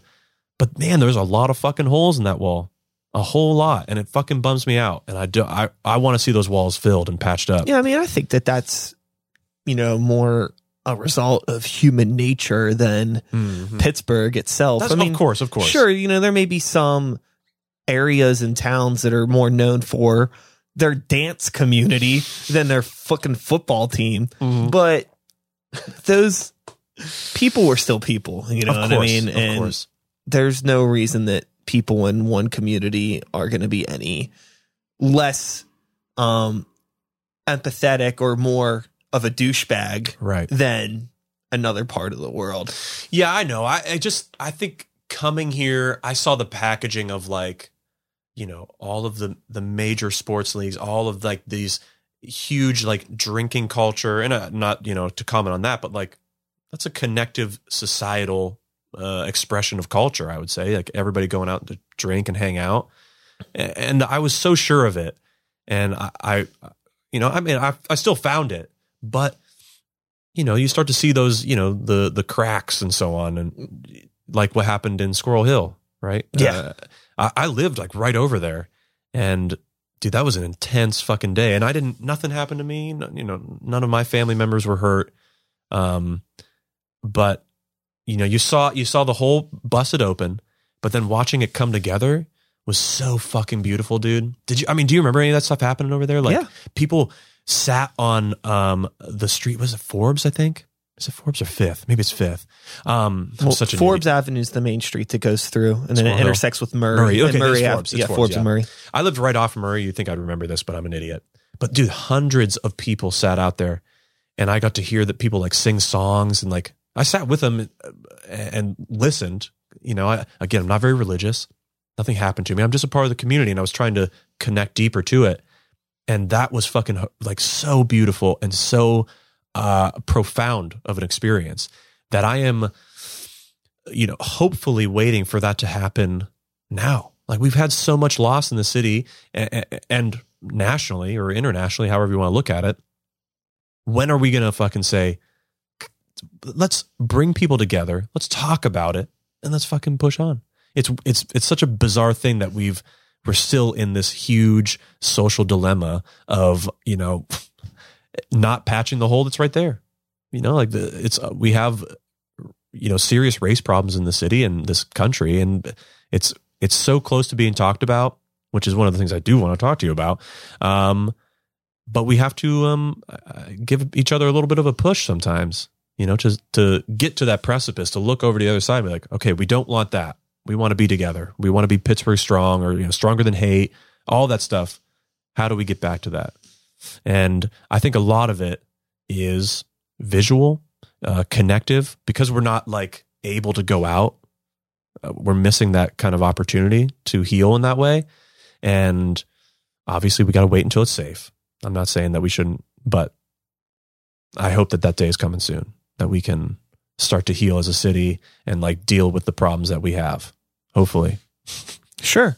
My interest in discussing these things is always around like again, I've said this word 10,000 times today, but like empathy and like Mm. a lack of empathy and understanding. Yeah. And I think the issue again for a lot of people, like normal people, like I was saying, like people that I know that I could be like Right. They're detached that, from like, it. Yeah, they're like they don't fucking know what the fuck Right. Trump's talking about in the debates, or even if you know somebody's bringing up like Antifa or something. Like people are like, "What is that?" Right. Like, we don't don't know what the fuck you're talking about. Right. Right. Of and you know, for like, I like, I'm always like listening to a lot of stuff during the day, just trying to keep up with. So it's like part of my. I'm convinced that everybody knows these things because I'm in it all the time. Mm, People aren't. yeah, for sure. So that same thing goes into the race issues where I think there are a lot of just normal citizens that go about their day Mm. that are like, what the fuck are you talking about? Mm. I don't see this. You know what I mean? Like, you know, I like I have black friends at work, or I work with you know this many people, or there's this and that people. You know, like it, they don't see the disconnection because they're just on. sure. They're in their own bubble, For and I find that you know for most of those people that are in their own bubble, in a way, it's kind of like I envy it Mm. and to some degree. But a lot of those people are probably the people that have the GE jobs Mhm. like back to that thing where it's like they don't have time to really think about too much else other than well i have my you know 40 50 60 hour work week i got Yeah. the kids i got this and that and it's just And like that. you know fuck the rest of the world i'm just trying to keep you know food on the table lights on Sure. and how do i make time for other people's problems when you know I'm my trying to, fa- when, trying to when I have like a daughter going through puberty right. Right. Of course. So, right. Like all that just like shit that like normal people go through. And that's the majority of Mm. the country. Yeah. Yeah. I, I would. I So totally see what you're saying. and then hmm. aside from that, and you have have people on one side, well, people on either side that believe very strongly Yeah. in the things that they believe in, Sure. and it's like you know, how are you going to? Massage those together. Yeah, I am No not a clue. a social expert by any means. It's really I just know what I how I feel about the world, and I'm always happy to talk to whoever. Yeah, yeah. but yeah. the what's this what's the likely situation that I'm going to be brought into a scenario where I'm face to face with somebody that has strong oppositional views of me? Mm. It's probably very unlikely that that's For going sure. to happen yes. unless something like you know a protest happens and then the wrong group of people show up but Yeah. those people are showing up for the wrong reasons, Reasons. they're not there to talk No, so it's no. like what the it's like how do you bring this together and i Right. start thinking about like you know like the animal kingdom it's like if we think about the fact that like okay well we're all animals in some way but we're just evolved on a different spectrum right right. you know, like there's certain types of fish that you don't buy and put in a fish tank with other fish because they're going to fuck each other up. Sure. So Oh, it's I- like- okay, I see what you're saying. Yeah. so okay, yeah. do we live as are, are are we meant to co- coexist in the way that we Mm. our empathy wants us to?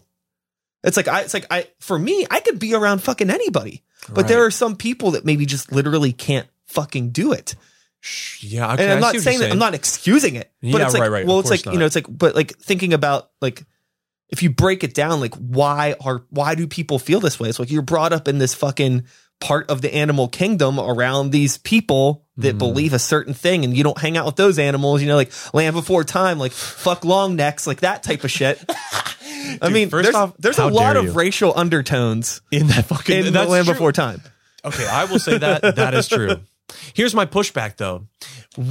The separation is that we are conscious and capable of um we are c- capable of empathy. I mean, um, of course on a spectrum, you know, some people have it better than others. Um and we're in a an environment that is you know, forcing us into thinking a certain way. So I would say like particularly our education system and the mass marketing of mass marketing.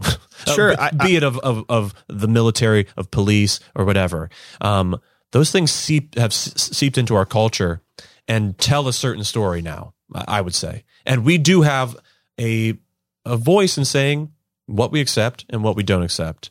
So I feel you. That is a good ass analogy, especially because I love that movie. Um, but uh, I think because we are conscious and we can push things forward or pull them back, unfortunately, uh, that it makes it still inexcusable. I would say. Sure. I think it's a hope. little most of my friends that are very uh empathetic and understanding, I don't think it's a coincidence that they all happen to be artists in one way or another. Oh, fucking good point. Yeah. And they're able to open up their brain in like a creative way and they're able to challenge maybe something that you brought up that I think is a bigger problem, which would be uh what we have been taught in textbooks throughout our lives, what the news tells us through from day to day, what so strange. and like there are a lot of people that are very much like well i read it on the internet so it's true Sure. Yeah. Yeah. you yeah. know i learned this in school so that's true Well, dude, when, do you remember the the time um, specifically when you were like,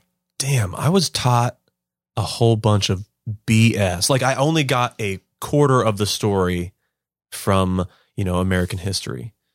Do you, was there a time when you were like, "Oh shit, what the fuck"? I, i mean is weird. honestly i think probably like really like listening to rage against the machine and system of a down dude, great, and like great example. you know even like weird stuff like you know like this isn't like political but like i was really into like straight edge hardcore when i was yeah, a yeah, kid yeah. Mhm. so like listening to earth crisis and learning about Oh, veganism yeah, great like example. what the fuck you Great know like there's so many things that i'm not learning and like so many things that i'm reading about in songs Right. and like it's interesting because i started listening to a lot of that stuff way before i was learning about it in school yeah, yeah, yeah. so there was part of my brain that was aware of things that they were talking about but i was like that's not the lyrics to the song Sure, so sure, sure, sure. what is happening Right. Yeah. What, where is there's a disconnect? Yeah. You know, it's the same. Th- dude, I fucking feel you on that. And, um, I think there is something very valuable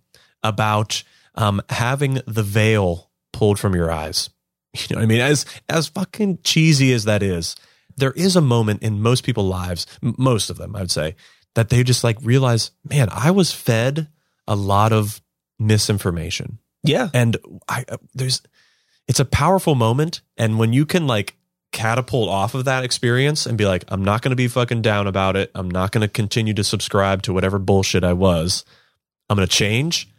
Man is it I think good ass things happen in those times but they're hard to do. Having those opportunities. I think like another thing back in to 2016, it feels like that was forever ago. Whenever yeah time is a lie Trump happened, yeah time is a lie. Um, it was like honestly, as somebody who has spent a lot of time, um, being in weird ass parts of the country, whether it's you know on on like a tour or something, right? Like Yeah.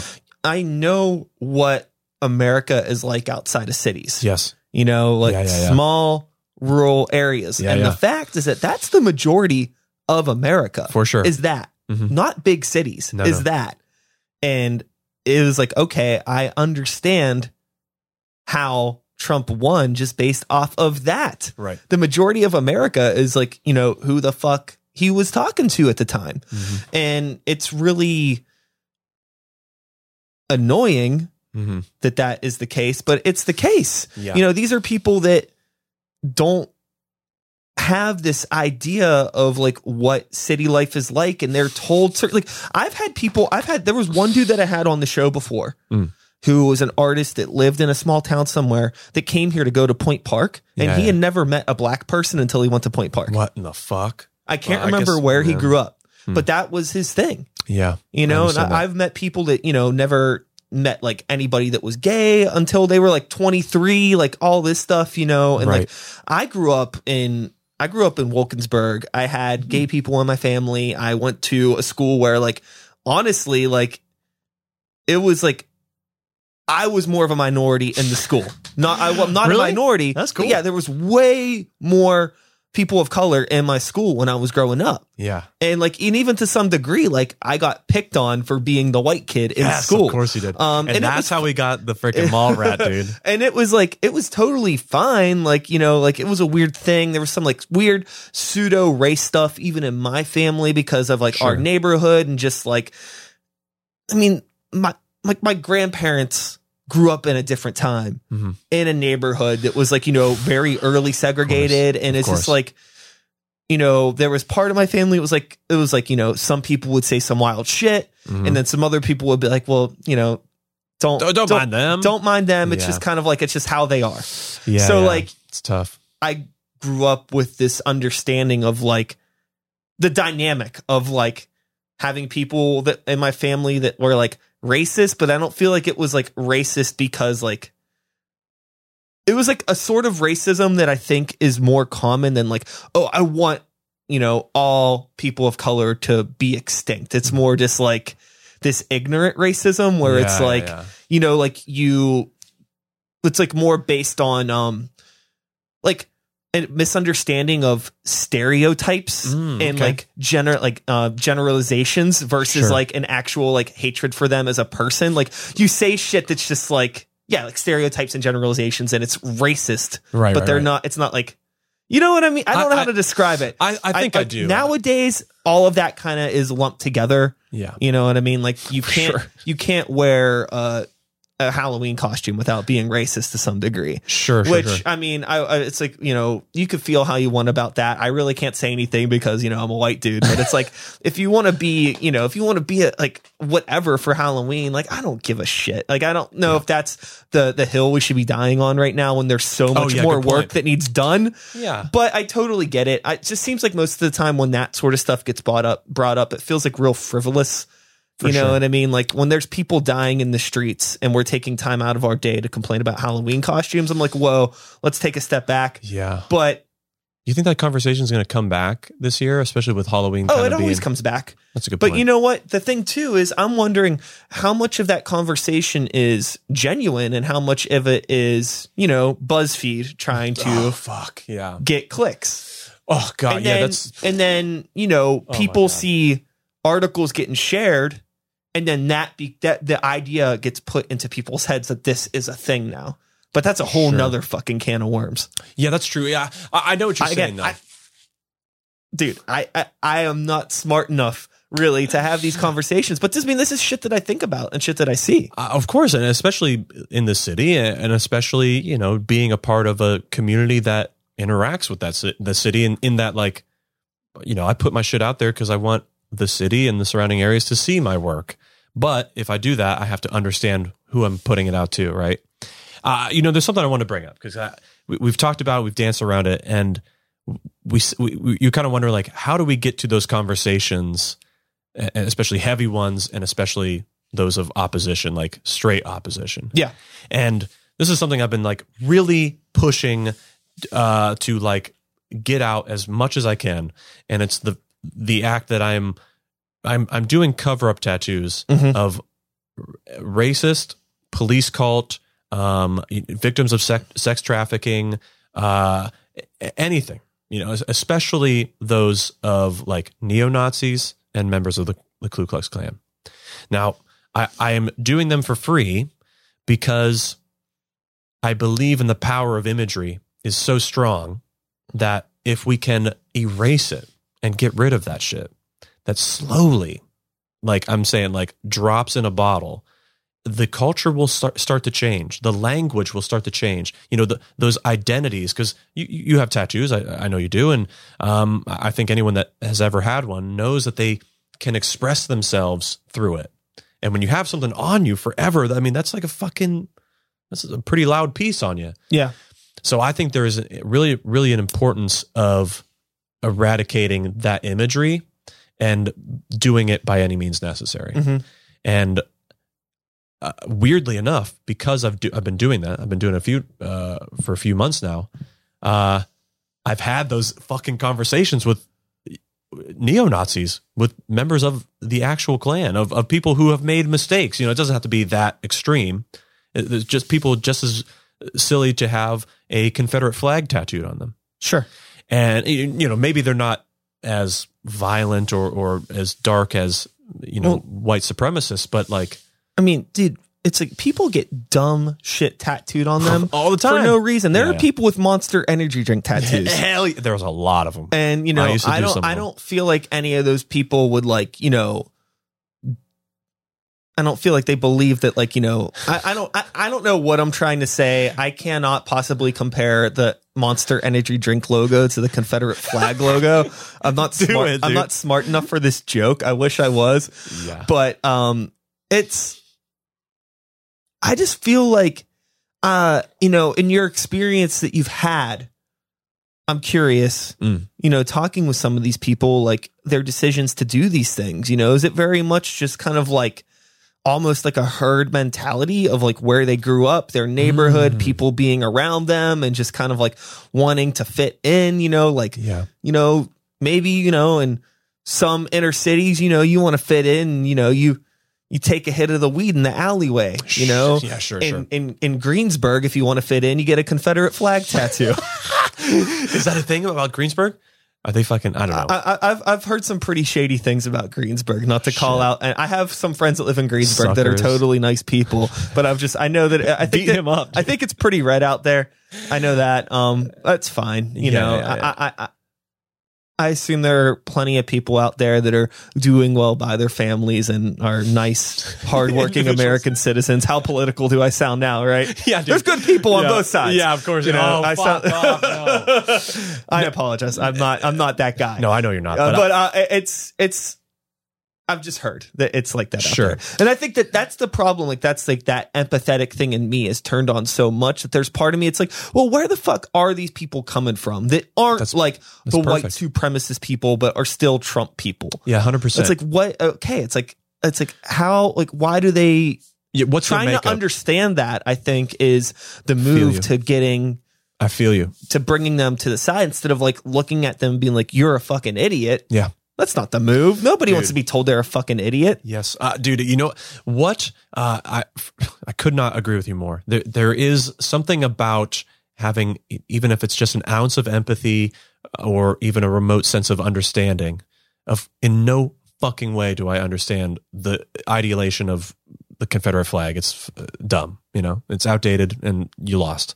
Uh, and it, Well, stood, it- it, stood for something horrible. Yeah. So fuck off already. Well, I th- it's dude, it's like you know, it's like one of those things that like you know, you see it on Pantera t-shirts. You've seen it Oh, dude, that's on right. on the Dukes of Hazzard. You've seen it on fucking you know, like uh, it's, it's just all these dumb things. You know what I mean? It's like as like ambiguous as like the Punisher logo, which always Right. appears in inappropriate places now. yeah, police, you know? it's, dude, it's that's heavy police cult imagery for sure. Yeah, yeah, dude, I, I Which- which literally, so weird. it's it, uh, I- uh, it doesn't make sense. Yeah. literally, I'm like, I'm like, do you know who the Punisher is? Yeah, it- and they're like, oh yeah, what? I'm like, okay, you fucking obviously do not get and, it. And if you know if you know this and you relate with it, it's even more frightening. exactly and you could you could show this like ask the same question of someone who is like you know really loves the fucking confederate flag like what what exactly about it do you love i mean you, if you just ask them enough questions and like kind of drill into them they lose their fucking footing every time because they have no basis it, it, it is based on you know improper education uh lies that they've been told or as you were saying peer, think- peer pressure I think most of it, honestly, is like the imagery from shit, Other like shit. like, I said, like pop culture. Yeah. The implication of it in pop culture, and Yeah. people have attached to it as like, oh, you know, I think Southern stuff's cool. I like whiskey and Pantera, so I guess I like the Confederate flag. Which- I don't think there's Yes. any attachment to like what it was for sure which because it was such a short period of time. You know, I, I had a friend Yeah. on Facebook that said, uh, she made a post. It was like my emo phase lasted longer than the Confederacy. oh damn, dude. Yeah, that's another example. Yeah. Like there are fucking like emo fucking kids like us who were fucking like crying about you know some fucking used song that came on the radio or whatever longer than the existence of the fucking Confederate flag. I think that the So one strange. thing that ties a lot of people together, whether they're, you know, weird punk metal kids like us, Mm. or if you're somebody that was a little bit more rural, Mm. I think pop culture over the past few decades has made so much of an impact on everybody, whether they realize it or not. 100%. I could not agree more. And that is really why I think It- it's so valuable to um, take back that imagery and say, "W- this will not be shown. This is not a normal thing to uh, glorify Yeah. or wear or, or even like, even just for the sense of just like, you know, being, having a cool shirt or whatever, or an, or an ironic shirt. It's not cool anymore. We're, we're getting rid of it. And that has been my goal, man. And it has been so fucking rewarding and so mm, bizarre and unique to sit down and, I mean, you know, unfortunately confront it. You know, like I'm not going to like cover up your tattoo for free that is clearly, uh, you know, a symbol of hate and not talk to you about it. So, dude, we've we've gotten into it uh, with with quite a few different people, but I have to come into it again with an an ounce of empathy and a lot of respect. And you know, I, I've got when I posted that thing online, people like busted my balls for doing it Sure. because they were like, "Oh, you're trying to like hide Nazis and protect them, or you know, do people a favor." And my rebuttal was, and is, most of these people maybe don't have the same financial standing as you. Uh, most of these people got these tattoos because of peer pressure, or they don't really understand it. And uh, also, what do you want them to do? You know what? What do we do with uh, you know people who have made a really dumb mistake, got a really dumb tattoo, and now no longer identify with that piece? What do you want them to do? I, I mean, I really ask people, and they're like, oh, "Fuck them, kill them." Yeah, see- and you're like, you're like, you're just as bad as the other side. then. that's that's the thing that honestly frightens me the most. Yeah. Like legit, like if I like really think about like the war, like the the the war on on on humanity yeah, yeah, that's right. that we are like really like standing at the fucking edge of is just like you know like growing up it was always like for me left was always like that was empathy that was understanding Sure. that was forward thinking yeah, yeah, and I understand it. It's like, okay, well, you know, nice guys finish last. I get that concept. Mhm. Well, you know, nice folks finish last if we want to make it inclusive. Of course, I'm not right, saying that ironically. Actually, I, I'm trying to be be kind.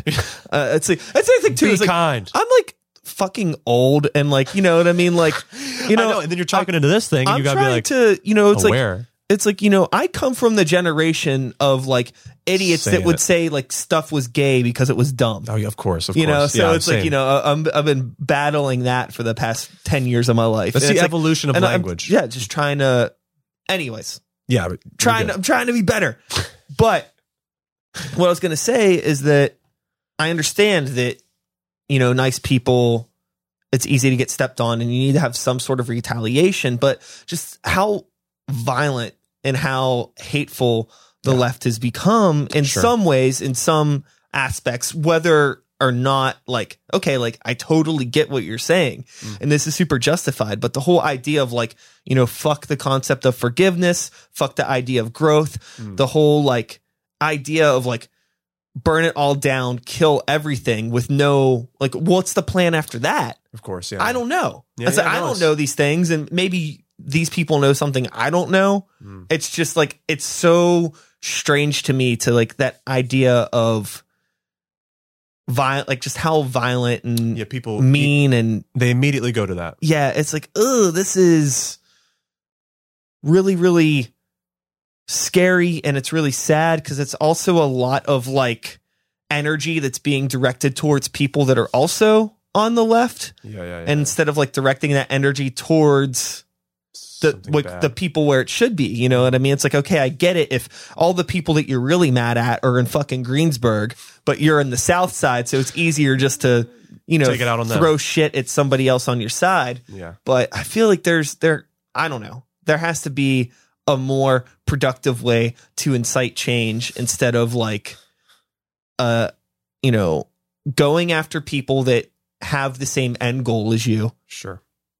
it's just that just there's so many distractions. Of course, yeah. I, I think there is a way, and I, I, I believe honestly, like giving opportunity for conversation, as hard as it is, um, and and just giving people second chances. I know that's like, like the you know the most snowflake thing you could possibly say, but a, a lot of the people that I've got to work with, unless they are masterful liars and like you know like grade A like scheme artists or whatever uh, one of my prereqs for getting tattooed by me, especially if I'm doing a uh, cover up tattoo, I say, "Are you ready to commit to what you're asking me to do?"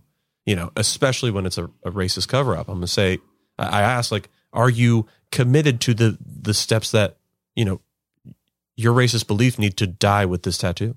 You need to understand that equality is a thing, and you need to respect people in that way." And uh, most people are at that level you know, if, Yeah, especially if they're actively looking to get it Yeah. covered up. But um, I think there's a lot more of those people out there than we think.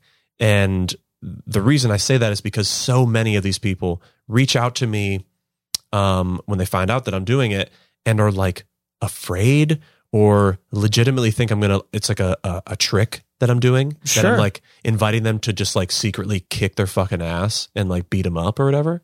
Literally, one dude thought that he was because he didn't know the shop. He didn't know any of us. He, you know, he's from West Virginia. Oh wow. Drove up here and was like, this dude was jacked too. I mean, you know, I don't want. he, he was Yeah. a jack dude, and he was literally afraid of. I mean, I guess we do have some intimidating people that work at our shop, but they're they're softer than teddy bears, really. And uh, he was like quite visibly shaken when we came back to my station. I was like, "Are you are you fucking okay, man? Like, what's wrong with you?" And he's like, uh, "To be honest with you, man, I'm just like glad to be here, and you guys, and this is like being taken seriously because he thought that I was going to beat him up, and it sucks that you know the radical left has has turned into this like you know has normalized violence." And I understand that violence is sometimes the only language that is spoken in in cases Yeah. like these. But I don't think it has to be specifically individual. And if we give people chances to talk and like express themselves or like whatever, like explain themselves, I- man, the fucking opportunity there is so fucking like beautiful and it really has potential. Uh, and I, I've, I've, that's why I've, I've been doing these, you know, trying to get it out there that I, I've, I am doing these and I hope other people can find ways to, um, make these conversations happen with people, whether it's your parents, whether or not they have tattoos like that or not.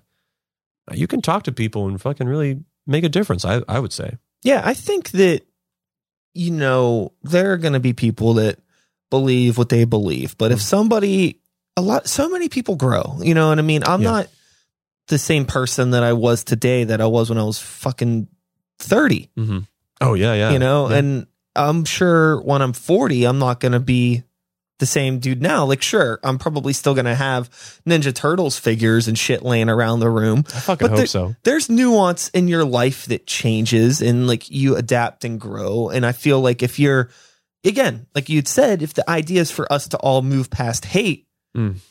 you know, it should be inspirational that Mm. there is somebody that has been at the pre- precipice of some of the worst case shit. Like somebody that's like, you know, I was in a hate group. I was Yeah. so dedicated to this that I had it in my skin forever Sure. but I have moved on. I have learned. I have grown, and I.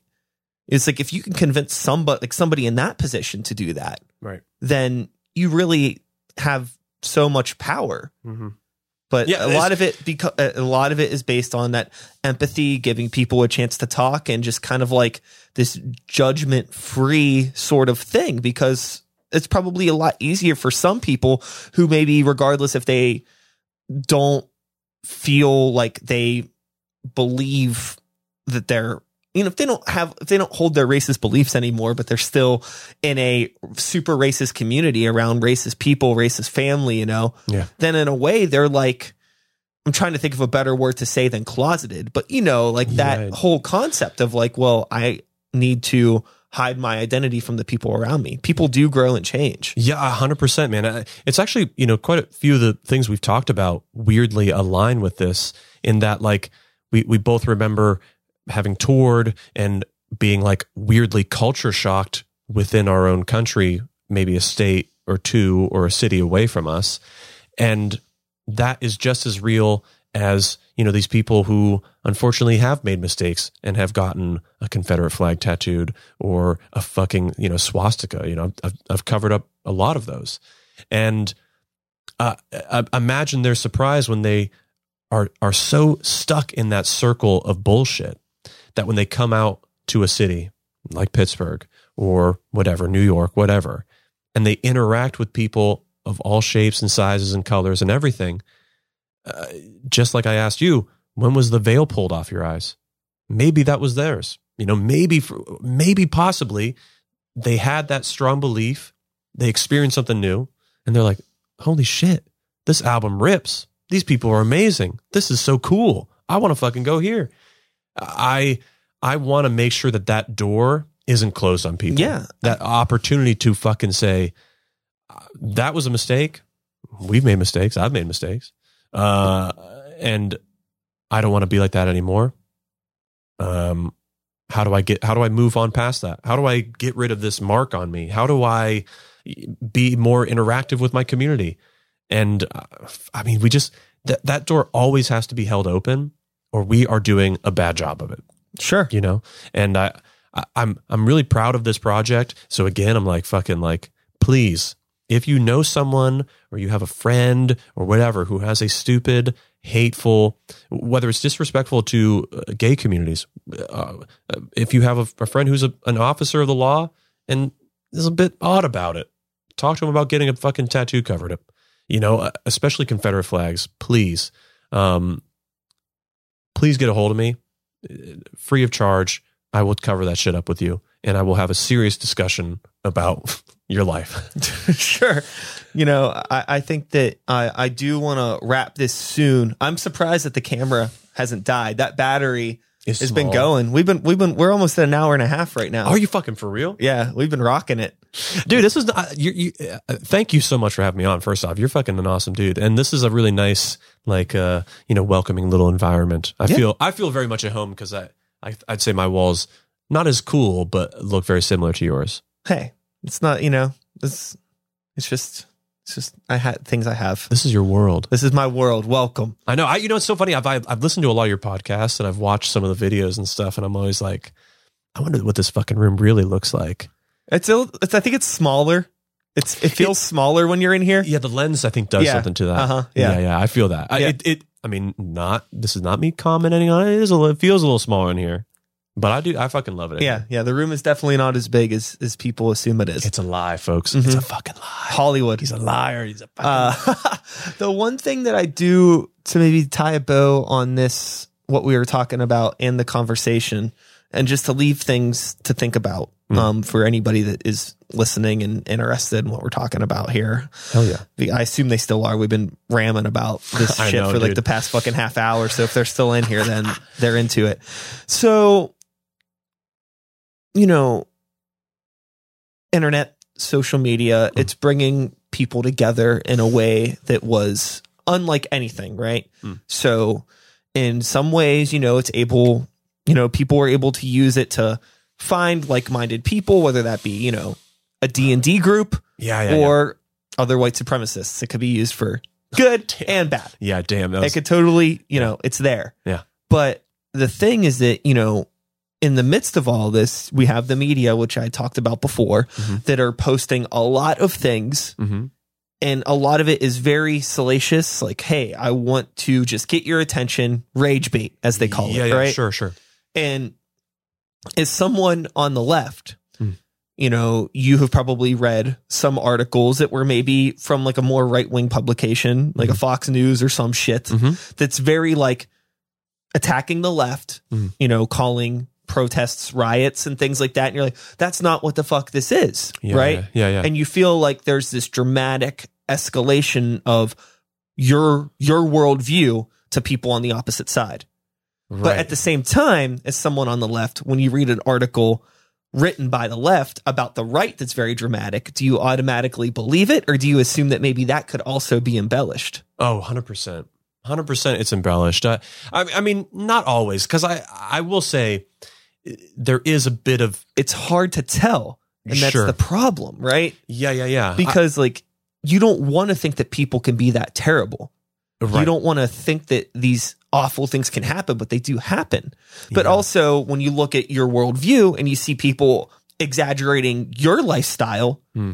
then it's like, well, it's very likely that other lifestyles can be exaggerated as well. And how do you weave through this bullshit and decide, like, you know, how extreme are things on the right? How extreme are things on the left? Or is this all just shit that people that don't give a fuck about anything, corporations Duh. are using back to the corporation talk are using to just keep us fighting I while they make that. money off of all of us. I could talk about that for a really long time. I, I I'll say this. I I think um, s- completely mistrusting the media is a dangerous game Yes. that has been pre- presented to us uh, quite literally. He is the genesis of it because of Trump. Uh, I, I, of course, there is embellishment. Of course, there is emotional dialogue. Of course, there is, um, you know, left leaning or right leaning or, or you know, central um, leaning articles, publications, um, and and companies. Uh, those are okay, but I, I think we undercut a lot of reporters and and writers who are genuinely trying to find a truth, an objective truth, and they write about it. Uh, and we should give them more credit than they're due. I, I really Oh, believe yeah. that. I really I, do. believe they exist too, but it's no Yeah. different than you know the that that camera died. Did it? It did. It's okay. He's we're dead. gonna we're gonna hop up to the webcam up there real quick. He's dead, folks. Hold on one second. I'm gonna re-angle this real quick because I still want to talk. Is that a Logitech? Yeah. How the fuck did you get that, dude? Have you had it for a while? No, I actually got it in the pandemic. What? Um, yeah. So I fucking tried. There, it was pretty much impossible. I just signed up for the emails and just waited for them to uh Through Log, uh, on Logitech's website. They had to Oh, like smart. notify me when in stock. You bastard! That's so smart. So I just was it mad expensive? Was it more expensive than normal? no, because I bought it straight from their website. Fuck. That's what I should have done, man. I, Yeah. I, I, You I could was. you could still do it. Well, I got one. I, I got a nice one now, but I, I, uh, I, I, Did you buy one se- like secondary market? Oh yeah, dude, it's, it's such shit. Uh-huh. It's so bad. It, it- you know, whatever. It's a piece of shit. But uh, I, I got into streaming uh, on Twitch, Oh, okay, cool. and I was like, you know, drawing tattoos and stuff online. And dude, I had like the shittiest camera. It was like a webcam, you know what I mean? Yeah. And it was like quivering and like my face would like blur into a million different pixels and stuff. It was so bad. But um uh what was, I, what was the point I was trying to make? Uh, Logitech webcams not being able to get them. Oh, Yeah, they, they were fucking impossible to get. That with uh, microphones and uh, stands Yeah. like these. Uh huh. Everybody was trying to get into streaming, Yeah, I had which was cool. You know, it was funny. The only I had to sign up for the emails, and as soon as that was active, I bought one. The and then I had to do the same thing for these uh, cam links Oh, yeah. because those things were Oh, are- HDMI to yeah, it's the USB. so that's what allows these cameras, like that camera and this camera, which is still working, to operate. I'm thinking about just buying another one of these because this camera looks so fucking good Mm. and it stays plugged in via USB the whole time. So I don't have to worry about the Oh, so battery this- dying. dude. That one, it um, it won't. The camera won't operate when it's plugged in because it's an older camera. That's such dude. I had a GoPro that had that problem. Like it had like a long battery life, but if you wanted to use it and charge it, not allowed. It it, it didn't record and charge. Yeah, So it, once it died, you're fucked. And I, I was like, well, what's the fucking point of this thing if I can't use it while also charging it? Like even if you just had like a, you know, like an external battery, it wouldn't matter. yeah. So yeah, I, I feel you. I, I mean, it's a nice camera. I don't know. yeah no no it, it is it is good um it, it looks fine but um yeah maybe one day if i'm feeling frivolous i just wish it was a situation where like that camera was a model that i could sell for enough money to like offset the cost Getting this. but it's just one of those like things where it's like it's like a ps2 Take it to the exchange. yeah yeah so Dude, what if you what if you go there and your coworkers are like waiting for you there? Oh, fucking yeah, oh, beat yeah, you yeah, up, dude. ever- um, if anybody that I worked with at the exchange in 2011 is still working at that exchange, God bless you. if Josh Coomer is working at uh, the Peach Street Exchange right now, this very instant, I fucking love you. I love you so much. Yeah, that was uh, uh, you know, uh, I will say uh, I was very happy to have this conversation. I was happy to stimulate my brain around some of these things, although most of the things that we talked about didn't quite require a. Oh, what else do you have? What the hell was that? So there's that one. I see the clap. Yeah, I mean, there's there's there's banks of sounds. What's eat? So eat. So Eat this. okay, anybody that is still listening at this point, you're really in the weeds at this I know, I'm point. so sorry. It's I- fine. this is how It I doesn't get. matter. So, um, there was a time period where I was really using this board a lot Yeah. because I would do things and during episodes, if somebody brought up food, I'd be like, "Oh, you brought up food. You got to eat this." And then I would talk about a restaurant that I went to recently and recommend it. Unfortunately, now I can't really recommend any restaurants to go to I like hot dogs. unless you get takeout. That's a good point. Yeah, that's a good point. Okay, what's okay? What's tidy? So Tidy was actually this is the the theme song intro, and Oh, whenever shit. whenever I had the beat that I put together, I named the file Tidy Up Mm. because when I was making it, I was also watching um the um Marie Kondo show on Netflix. I love that show. Yeah, she's a so- fucking angel. So yeah, that Ooh, so that's the intro beat. And then like if somebody ever brought up a movie, I'd be like, "You got to see this." oh, okay, yeah, that's and then good. if somebody brought up music, I'd be like, "Oh, there's a really good album. You got to hear it." And I thought that sound was funny because normally I was talking about metal or something. So you know, Dude, we should after this ends, we should um uh exchange some good music recommendations. I would love to. I would love to. And then the clap and the boo are obvious. And then there's also uh, the second soundboard, which has you know traditions such as, Oh, and then the whole Bill and Ted. oh, dude, classic. You see that? Excellent. Yes. Oh, the sh- Maiden. Excellent. Excellent. that's literally just fucking. Yeah, it's and all Ted. Bill and Ted sounds. Did you see the new fucking movie? I did. I loved it. Dude, it was great. Yeah. It- it- I I had maybe higher expectations, but I couldn't like unsee um Keanu as um uh John Wick. Sure. and I- because I fucking love those movies, they're so tough. Uh, but uh, I still loved it. I thought yeah, it was I think great. it's like for that sort of stuff, it's always really important for me to go into it with the understanding of like, bro, this is a Bill and Ted movie. right. I know. You I struggled with that. I'm And sorry. like it's the same thing that like the first time that I really became empathetic in a cinema setting Mm. was whenever the newer Ninja Turtle movies came out. tough topic. So whenever I saw the the first one that had came out, uh, I forget what it was called now, because it wasn't Into the Shadows or Out of the Shadows. I think that was the second one.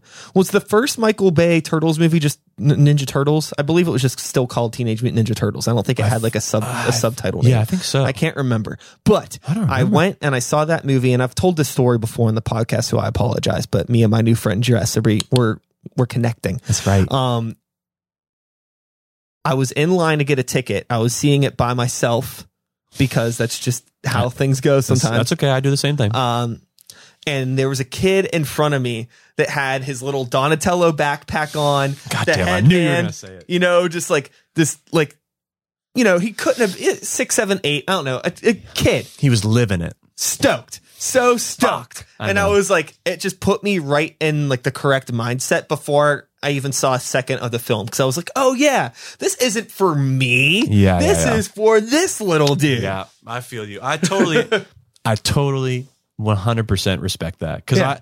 I, I, I'm not a huge Star Wars guy. Um, I'm a more Trek guy, and uh, when some of the newer movies started coming out, I was like, the last, the other three, I didn't, you know, the original other uh, other ones that came out in the early 2000s. I was like, whatever. But these, I saw a line of kids that were all like, it was a family, I think, um, all dressed up and they were all so excited. I mean, I, I was too. It was, you know, it was a big deal when the next, the last Star Wars movie came out, or not the last one, you know, the first of the the last trilogy. yeah And thankfully, that's why I, I knew you were going to say that because I was like, damn, it's going to be the same thing because I have experienced it because I wanted to be like, this is going to suck. I don't care. It's going to be garbage. yeah But seeing that it was going to inspire these kids, like those kids were going to be just as as excited as I was when I first saw like the real original Yeah. three. And you got to respect that That's- a little bit. that's how i try to feel about everything now like with music you know it's like sure dude. maybe i don't give a fuck about um i don't know who's The new Green Day. a new New Green Day is a good example. New They're Green- doing weird shit. new green day sounds like ipod commercials Ex- so true. But um, yeah, sorry, I- Billy. like, you know, like what, like okay, so like who's a big alternative band? Like Twenty One Pilots. Sure. Okay. Yeah. That's they exist. That's fine. Like you know, it's not one thousand percent my thing. Mm. But if somebody is listening to that and they're getting the same jolt of energy that I got the first time I listened to like Linkin Park, Yeah, oh, cool. yeah, Cool. dude. The- dude, imagine putting on their fucking their headphones. And like, you know what? I'm just gonna play some Twenty One Pilots. Screw you, Dad. And they fucking Oh, totally. Totally. ah. I That's mean, like, cool. I mean, Good like. I think that comparing those two bands is so uh, accurate and justified. I feel like, I mean, arguably, Twenty One Pilots are maybe a little bit bigger than Linkin Park ever was, but Yeah. on they're still huge bands, top of the game in terms of rock, blending all of those elements of different genres of music, and Yeah. I just feel like I can't fucking, I could, I can easily be a curmudgeon about Yeah, this yeah, yeah. band. Was there is there another band that you can think of or or performer that you've like you were like fuck that person fuck that band blah," and then you saw them you just like hap you just like by chance happened to see them live or what maybe watch it on your fucking computer or whatever and you're like damn that was actually pretty fucking good Twenty One Pilots, really that's your For sure. example mine was uh, uh John Mayer nice. I I was like so caught up in my own bullshit and be Mm. like that guy sucks I have a better example. really Dave Matthews Band. Oh, oh, I, I, I partner with you. They're fucking awesome live. Fuck you if you don't like. I don't care. You can call. They're them, such good musicians. yeah, dude, Their drummer? insane. It's Aaron Spears. No, I think it's uh, Carter Be- Beauford. That's, Carter. that's who it is. yeah, Yeah, yeah, I think it was Aaron Spears for Okay. a minute, but um, uh, yeah, f- go to a show, be astounded by the musicianship, ignore the fucking crowd. If you don't like the people, don't fucking pay attention to them. Um, the same thing happened with John Mayer, dude. I I was like, I was just taking a, a girl I was seeing, uh, and because she fucking worshipped this dude, and I was like, oh my god, you get it, we get it. You have a lady boner for him. Good for you, Sure. right?